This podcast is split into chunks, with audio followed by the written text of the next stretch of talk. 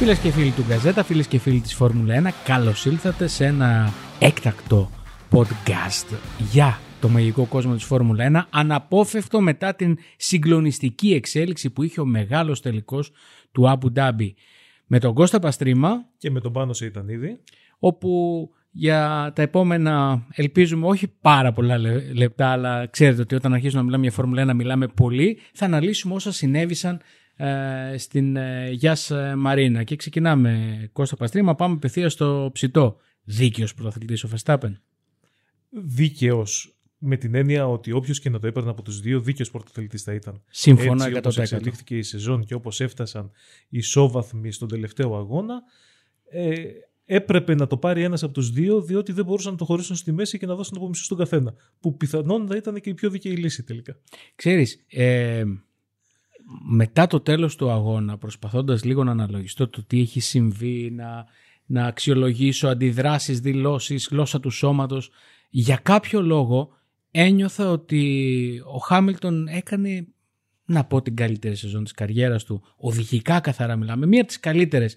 Ήταν μία από τις σεζόν που πραγματικά άξιζε να είναι στο θρόνο, απλά άξιζε και κάποιος άλλος εξίσου.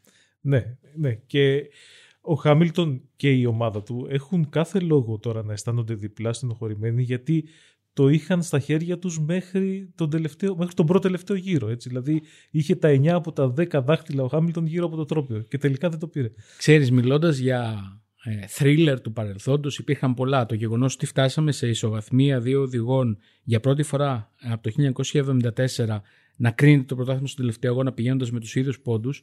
Ε, για μένα αυτό, αν θες, ήταν και λίγο πλασματικό. Έχουμε δει πιο συναρπαστικά φινάλε. Έχουμε δει στο Αμπουντάμπι το 10 να πηγαίνουν τέσσερις διεκδικητές και να το χάνει το μεγάλο φαβορή ο Βέμπερ, να το χάνει ο μεγάλος ανταγωνιστή Αλόνσο, να το χάνει ο Χάμιλτον που ήταν ο τρίτος τη τάξη στη βαθμολογία και να το παίρνει ο Πιτσυρικά τότε ε, Σεμπάστιαν Φέτελ.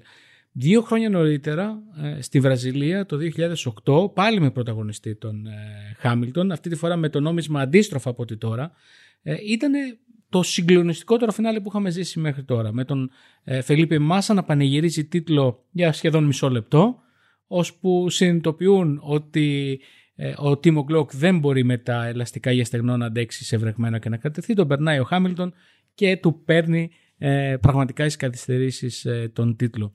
Θεωρούσα λοιπόν ότι τουλάχιστον στα χρόνια που παρακολουθώ Φόρμουλα 1 και την καλύπτω ε, επαγγελματικά ότι ήταν το πιο συγκλονιστικό που υπήρχε φινάλε. Όμως τώρα ανεβήκαμε σίγουρα ένα σκαλοπάτι γιατί μπορεί ο αγώνας κατά τη διάρκεια του να έχει μόνο δραματικό ξεκίνημα και φινάλε, να ήταν λίγο άνοστο στη μέση, αλλά το γεγονός ότι κρίθηκε επίσης στον τελευταίο γύρο αλλά με προσπέρασμα ε, του ενός διεκδικητή επί του άλλου είναι κάτι το οποίο δεν θα περίμενε κανείς να το δει ούτε σε σενάριο ταινίας του Hollywood. Έτσι ακριβώς. Βέβαια, τώρα εγώ θα κάνω λίγο και το δικηγόρο του διαβόλου.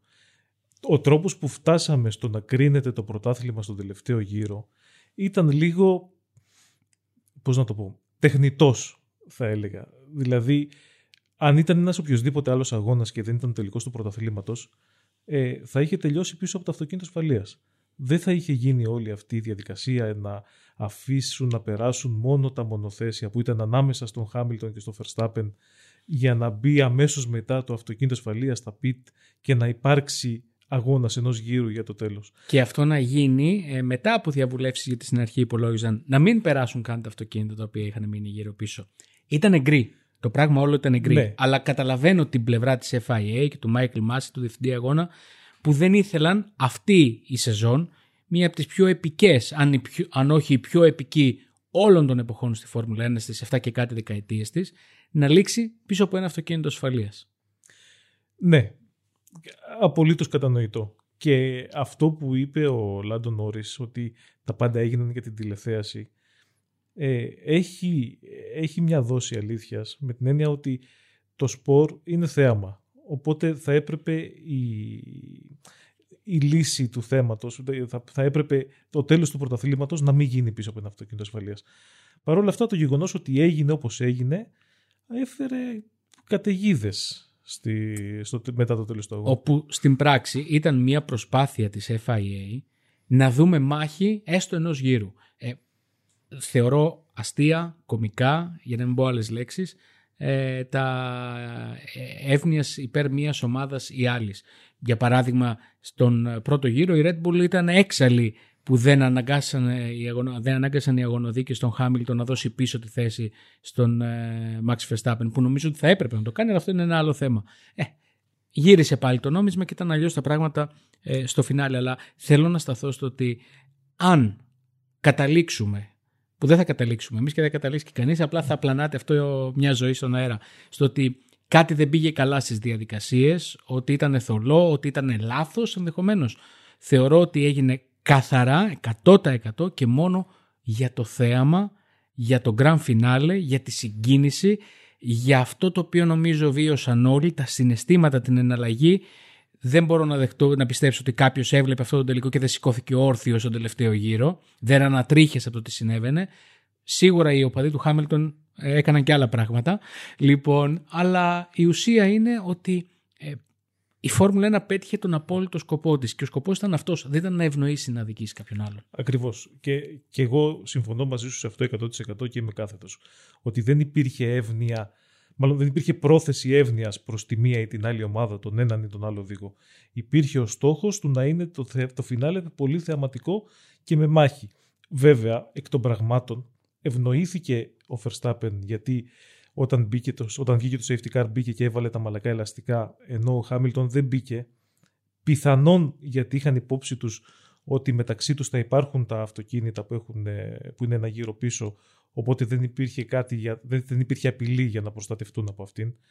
Αυτό από τη μία μπορεί να είναι και λάθος εκτίμηση της ομάδας. Ε, το θέμα είναι ότι έτσι όπως εξελίχθηκε το πράγμα δίνει πολύ υλικό στη Mercedes για να φωνάζει. Να φωνάζει ναι. Να πετύχει κάτι όμως, εκείνη το ερώτημα, γιατί είδαμε ότι η πρώτη διπλή προσπάθεια που έγινε μετά τον αγώνα, απευθυνόμενη στους ε, αγωνοδίκες ε, του Grand Prix του Αμπουντάμπη, έπεσε στο κενό.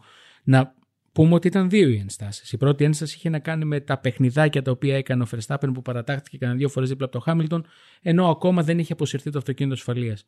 Αυτά γίνονται, παιδιά, συνέχεια και νομίζω έγινε απλά και μόνο για να προσθέσουμε και κάτι ναι. ε, στο πλωστάσιό μας, να πούμε και κάτι παραπάνω. Ναι, ναι. Ε, το δεύτερο κομμάτι όμως που αφορούσε την διαδικασία αυτή καθ' αυτή, το γιατί ε, να προσπεράσουν μόνο οι τέσσερις που ήταν ανάμεσά τους, γιατί να πάνε τα πράγματα έτσι, είχε την εξής ιδιαιτερότητα ότι αφορούσε επιλογές της FIA, της Παγκόσμιας Ομοσπονδίας και έπρεπε η FIA να αξιολογήσει κατά πόσο έκανε αυτή πατάτα ή όχι. Ναι. Ήταν δυνατόν να πει, να παραδεχθούν ότι έκαναν λάθος, ότι κακώς κάναν ότι έκαναν; Όχι, προφανώς, δύσκολο. προφανώς δεν είναι.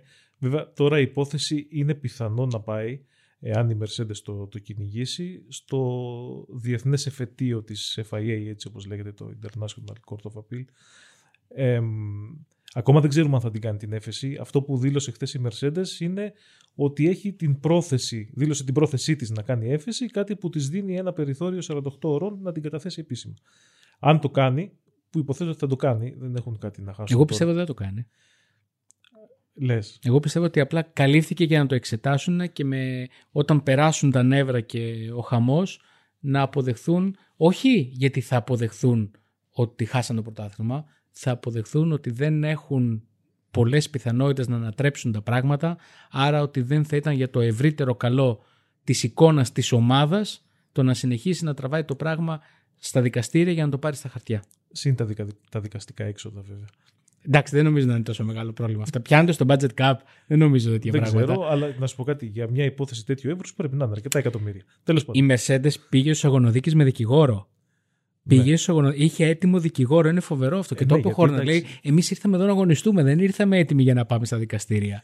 Ε, κοίτα, δεις, όταν πηγαίνεις στον τελευταίο αγώνα ε, ισόβαθμος και με όσα έχουν γίνει στους προηγούμενους από τη Βραζιλία, από το Κατάρ, από όλα αυτά. Ε,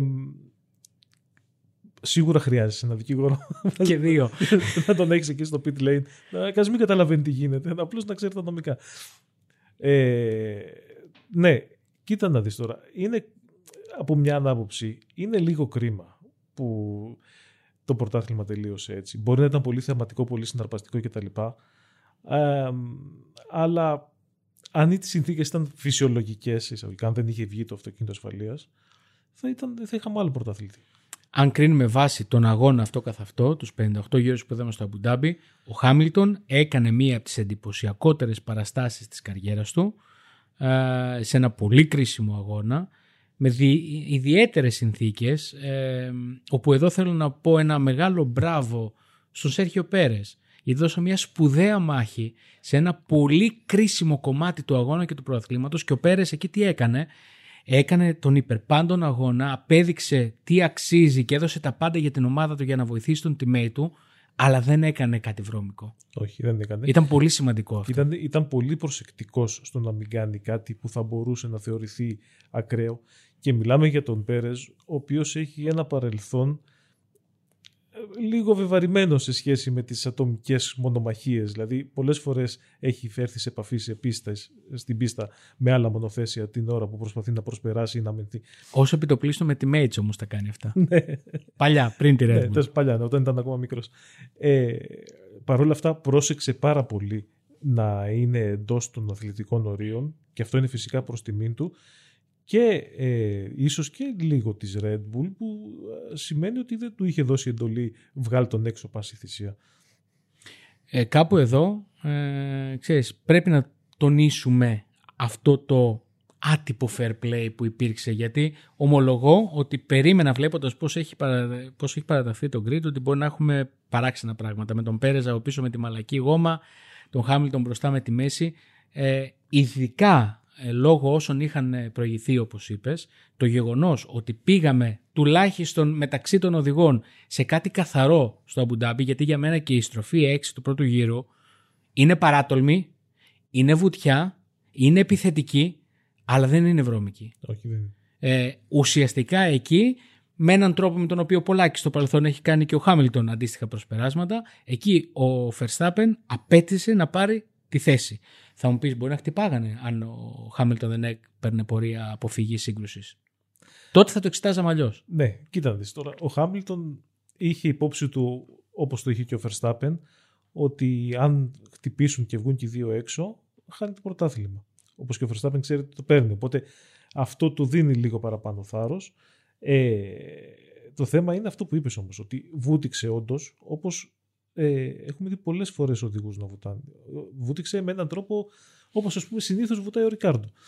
Σωστό. Κανένας δεν φρενάρει τόσο αργά όσο ο ε, Που έρχεται από πολύ πίσω, φρενάρει τελευταία στιγμή και βουτάει στο ιστορικό της τροφής και συνήθως τον αφήνουν να περάσει γιατί δεν έχουν άλλη επιλογή.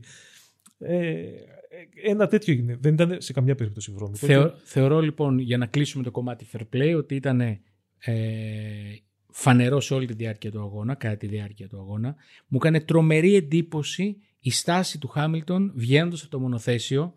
Έχει χάσει ένα παγκόσμιο πρωτάθλημα και το έχει χάσει με έναν τρόπο συζητήσιμο, θα σου πω εγώ. Είναι ψύχρεμος, γαλήνιος, έρχεται, αγκαλιάζει τον αντίπαλό του, το συγχαίρει, στις πρώτες του δηλώσεις δεν κρινιάζει, δεν φωνάζει, δεν διαμαρτύρεται, δίνει πρώτα συγχαρητήρια και μετά ε, ασχολείται με τον εαυτό του και τη δική του ομάδα. Και την ίδια ώρα πίσω από την εξέδρα αυτή βρίσκεται ο πατέρα του Άντωνι Χάμιλτον, ο οποίος πάει και δίνει συγχαρητήρια τόσο στον Μαξ όσο και στον πατέρα του, τον γιο Φερστάπεν. Αυτές τις στιγμές εγώ θέλω να κρατήσω. Ναι, κοίτα, ο Χάμιλτον ε, τώρα που είναι όριμος και καταξιωμένος και κατασταλαγμένος έχει αυτή την, ε, πώς να το πω, ε, την, την αυτοπεποίθηση και την αυτογνωσία του να γνωρίζει τι είδους πρωταθλητής είναι και τι επίδραση έχει στον κόσμο και πόσο ακριβώς είναι η εικόνα του διαμορφωμένη. Οπότε κινείται μέσα σε αυτό το πλαίσιο. Δηλαδή ξέρει ότι το πρώτο πράγμα που πρέπει να κάνει είναι να χαιρετήσει τον αντίπαλο. Γιατί είναι ο Χάμιλτον. Γιατί είναι αυτός αυτός ο Χάμιλτον που ξέρει ο κόσμος. Αν έκανε κάτι διαφορετικό, θα ήταν κάποιος άλλος. Να σου πω όμως ε, για τον κάποιον άλλον. Επειδή ο Χάμιλτον είναι στα 36 και είναι ο Χάμιλτον του σήμερα και όχι των 24 ετών. Ναι, σου μιλάω για το Hamilton Έτσι, αν τα πράγματα ήταν τούμπα, ο Verstappen στα 24 θα έχει μια εντελώς, είμαι σίγουρος ότι θα έχει εντελώς διαφορετική αντίδραση μετά το τέλος του αγώνα. Ναι, αν τον έχανε έτσι. Ναι. Αν τον έχανε όπως, τον, όπως θα τον έχανε αν δεν είχε βγει το safety car. θα ήταν όπως δηλαδή με 5 δευτερόλεπτα διαφορά και χωρίς ουσιαστικά να έχει απειλήσει σε κανένα σημείο του αγώνα πριν, εκτός από τον πρώτο γύρο, θα, θα πήγαινε και αυτός να δώσει τα συγχαρητήριά του γιατί δεν θα μπορούσε να βασίσει κάτι άλλο, δεν θα μπορούσε να, να, να διεκδικήσει κάτι άλλο. Αυτό είναι αλήθεια. Ξέρεις τι έπαθα στο Αμπουντάμπι, ό,τι και στη Σαουδική Αραβία. Έτρεχαν άλλοι 17 αυτή τη φορά γιατί έλειπε ο Μαζέπιν. Δεν, δεν έχω ιδέα τι συνέβαινε πίσω. Επικεντρώθηκα, ήταν όλη η προσοχή σε αυτούς τους δύο μονομάχους. Το μοναδικό το οποίο, στο οποίο θέλω να σταθώ για να κλείσω με τις ε, ομάδες είναι με τους teammates, με τις πρώτες ομάδες. Να πω δύο λόγια για Πέρες και για Μπότας. Πρώτον, να πούμε για τον Πέρες, είπαμε για το αγωνιστικό του κομμάτι, να διευκρινίσουμε ότι η αποχώρησή του, τον απέσυρε από τον αγώνα η Red Bull. Γιατί, Γιατί είχαν δει ανησυχητικά σημάδια μέσω τηλεμετρίας ε, στην RB16B και φοβήθηκαν να μην σταματήσει σε κάποιο σημείο της πίστας και καθυστερήσει ακόμα περισσότερο το αυτοκίνητο ασφαλείας, ενώ δεν ήταν σίγουρο ότι δεν θα φτάσει μέχρι το τέλος του δρόμου, yeah. Ναι. απλά για να διασφαλίσουν ότι αν υπάρξει αυτός ο ένας γύρος μάχης, θα τον έχουν και δεν θα τον χάσουν για αυτό το λόγο. Θυσιάστηκε 100% δηλαδή. Μα κοίτα να δεις. Μετά το τέλος του αγώνα, ε, ο Verstappen έκανε τρία tweet που ευχαριστούσε την ομάδα, τους φίλους του, την οικογένειά του κτλ. Έκανε ξεχωριστή αναφορά στον Πέρες που είπε «Τσέκο, you were an animal». Μα εκεί, στη, φάση, στη στιγμή που ο Πέρες περιμένει και πλέον αρχίζει να καθυστερεί όσο μπορεί τον ε, ε, Χάμιλτον, η διαφορά Χάμιλτον ε, Verstappen ήταν πάνω από 8 δευτερόλεπτα. Και έπεσε στο 1,5. Και έπεσε στο 1,5. Ναι. Θα μπορούσε να είναι καθοριστική αν οι Mercedes αν, αν, συγγνώμη, αν το πακέτο Mercedes Hamilton δεν ήταν αγωνιστικά σε άλλο πλανήτη. Γιατί ήταν σε άλλο πλανήτη χθες. Ναι, ναι. Δηλαδή, ακόμα και με τα μεσαία ελαστικά που θεωρητικά ήταν πιο αργά, έφευγε από τον ε, Verstappen που είχε τα μαλακά στους πρώτους γύρους του αγώνα. Εύκολα. Δεν απειλήθηκε πουθενά. Ο Χάμιλτον, εκτός από τον τελευταίο γύρο, δεν απειλήθηκε σε κανένα σημείο του αγώνα. Που για να κλείσουμε και με τους πρώτους, θεωρώ επίσης ότι ο τελευταίος γύρος του Χάμιλτον ήταν επικός. Ναι. Δεν υπάρχει DRS εκεί πέρα, έτσι. Έχει ελαστικά τα οποία έχουν γράψει 43 προς 44 γύρους σκληρής γόμας και ο Verstappen έχει ολόφερη κασέτ μαλακής γόμας. Και λυσάει και ο Χάμιλτον λυσάει πραγματικά να, όχι μόνο να κρατηθεί μπροστά, να ανακτήσει τη θέση. Και είναι φοβερό το βίντεο το οποίο μπορούν οι αναγνώσεις του Γκαζέτα να δούνε ε, στην ενότητα G-Motion που δείχνει τις ε, αντιδράσεις των ανθρώπων της Mercedes σε αυτό το γύρο και βλέπεις εντάξει ο το Wolf είναι χαμένος πετάει τα μικρόφωνα γυρίζει δεν κοιτάζει καν καταλαβαίνουμε όλοι γιατί αλλά βλέπω έχω εστιάσει στον Bradley Lord τον υπεύθυνο επικοινωνίας της ομάδας που είναι ο πρώτος άνθρωπος ο οποίος φαίνεται στο πλάνο ο οποίος τον βλέπεις ότι ενώ από τη μία απογοητεύεται που χάνει τη θέση ο Χάμιλτον, αρχίζει και ε, αναθαρά και αρχίζει και ελπίζει και προτρέπει και σαν να του φωνάζει να αντεπιτεθεί γιατί ξαναβρέθηκαν δίπλα-δίπλα μετά. Έτσι. Ήταν φοβερό. Το ότι βρέθηκαν δίπλα-δίπλα από μόνο του είναι ένα μικρό θαύμα. Με βάση αυτό που περιέγραψες προηγουμένως για τα ελαστικά. Δηλαδή, ο Verstappen ήταν με φρέσκα μαλακά και όλος ήταν με πολύ φθαρμένα σκληρά. Θεωρητικά η διαφορά σε χρόνους ανάμεσα σε αυτές τις δύο γόμες είναι χαώδης. Και πάλι ο, ο Χάμιλτον έκανε την αντεπίθεσή του. Ε, ήταν έπος, δεν το συζητάμε. Για μένα έπος ήταν και η μπόμπα που έκανε ο Βάλτερι Μπότας. Την ώρα που οι υπόλοιποι ήταν στους αγωνοδίκες, που η Mercedes έδινε τον υπέρ πάντων αγώνα να ανατρέψει το πρωτάθλημα, την όλη κατάσταση και να πάρει το πρωτάθλημα. Ο Μπότας με το μυαλό ήδη στο 22 και την Alfa Romeo έπαιρνε φόρα και βουτούσε στις πισίνες με τις αγωνιστικές στολές. Εντάξει. Ε, ήταν δύσκολη χρονιά για τον Μπότας. Δηλαδή εννοώ ότι υπήρχαν προσδοκίες τις οποίες για διάφορους λόγους δεν κατάφερνε να εκπληρώσει και αυτό του αύξανε διαρκώς την πίεση. Δηλαδή, αυτή, νομίζω... αυτή η κουβέντα μπορούσαμε να την κάνουμε το 18, το 17, το 19, το 20. Ναι, νομίζω, ότι, νομίζω ότι... Ότι, θα ότι κολλάει αν κάναμε podcast κάθε χρόνο. νομίζω ότι αυτή η πράξη του Μπότας ήταν απλώς μια, μια έκφραση απελευθέρωσης. Έτσι, δηλαδή, εντάξει, τελείωσε αυτό, πάμε για τα επόμενα. Μάλιστα. Να πούμε για την απελευθέρωση του Κάρλο Σάινθ. Τι χρονιά έκανε και την έκανε, την έκλεισε με τον κατάλληλο τρόπο, με ένα βάθρος στο Αμπουντάμπι που του δίνει πλεονέκτημα έναντι του άμεσου ε, ανταγωνισμού. Τερμάτισε πάνω από τον Λεκλέρ ε, στη, στη βαθμολογία του πρωταθλήματος. Ε, Νομίζω ότι τελειώνει. Τελεία. Ναι. Δεν χρειάζεται κάτι δηλαδή, άλλο. Όλοι ξέρουμε τι είναι η Ferrari. Είναι η Ferrari που έχει πάντα ξεκάθαρα νούμερο 1 και νούμερο 2 οδηγό. Έτσι. Και ο Λεκλέρ είναι το νούμερο 1 οδηγός. Δηλαδή για χάρη του Λεκλέρ αφήσανε να φύγει ο Φέτελ με τα τέσσερα πρωταθλήματα.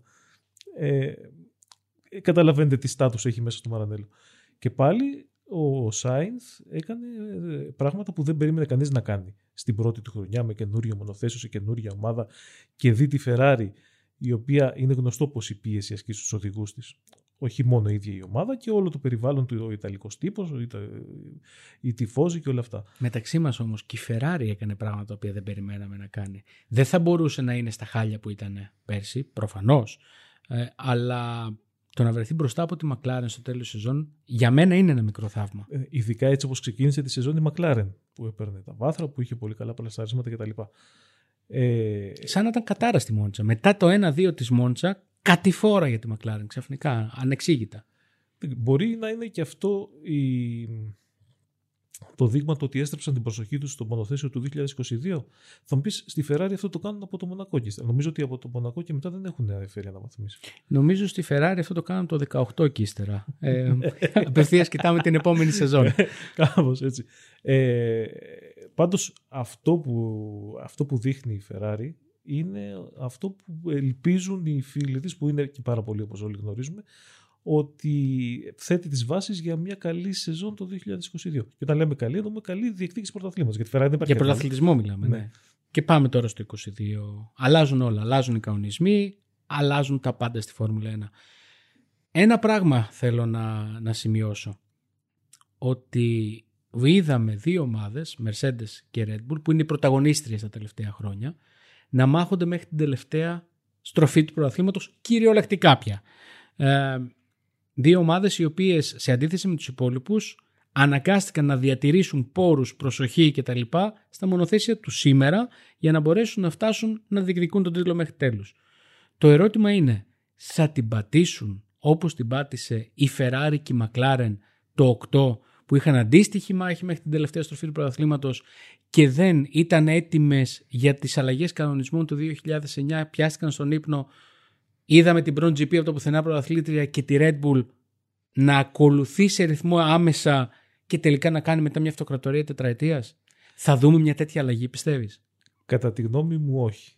Νομίζω ότι τα μαθήματα του παρελθόντος ε, έχουν διδάξει τους ανθρώπους των ομάδων και έχουν κατανείμει τους πόρους τους όπως πρέπει για να είναι έτοιμη τη, τη σεζόν του 2022. Το θέμα είναι πόσο καλή δουλειά έχει γίνει για το μονοθέσιο του 2022 που θα είναι ολοκένουργο ε, θεμελιωδώς, εκ βάθρων. Δηλαδή την τελευταία φορά που είχαμε τόσο μεγάλη αλλαγή κανονισμών, ήταν το 2014 με, το, με τους υβριδικούς κινητήρες, ε, υπήρχε μια, μια εταιρεία, η Mercedes, η οποία είχε φτιάξει κάτι που ήταν πολύ καλό και πολύ αξιόπιστο εξ αρχής. Και όλοι οι υπόλοιποι ακόμα ψάχνονταν. Και αυτό ε, πέρασαν 8 χρόνια και δεν κατάφεραν να την ξεπεράσουν. Υπάρχουν δύο πράγματα που θέλω να σημειώσω από αυτό. Το πρώτο είναι ότι οι κανονισμοί του 22 κανονικά θα έρχονταν φέτος, ναι. το 2021. Ναι. Αυτό τι σημαίνει; Ότι η δουλειά έχει ήδη ξεκινήσει από πριν, άρα ο καταμερισμός πόρων που ανέφερες σωστά ε, θα μπορούσε να έχει γίνει πιο οργανωμένα και πιο νωρίς. Άρα ε, έρχεται πιο κοντά στην άποψή σου ότι ίσως να μην επηρεάσει τόσο πολύ.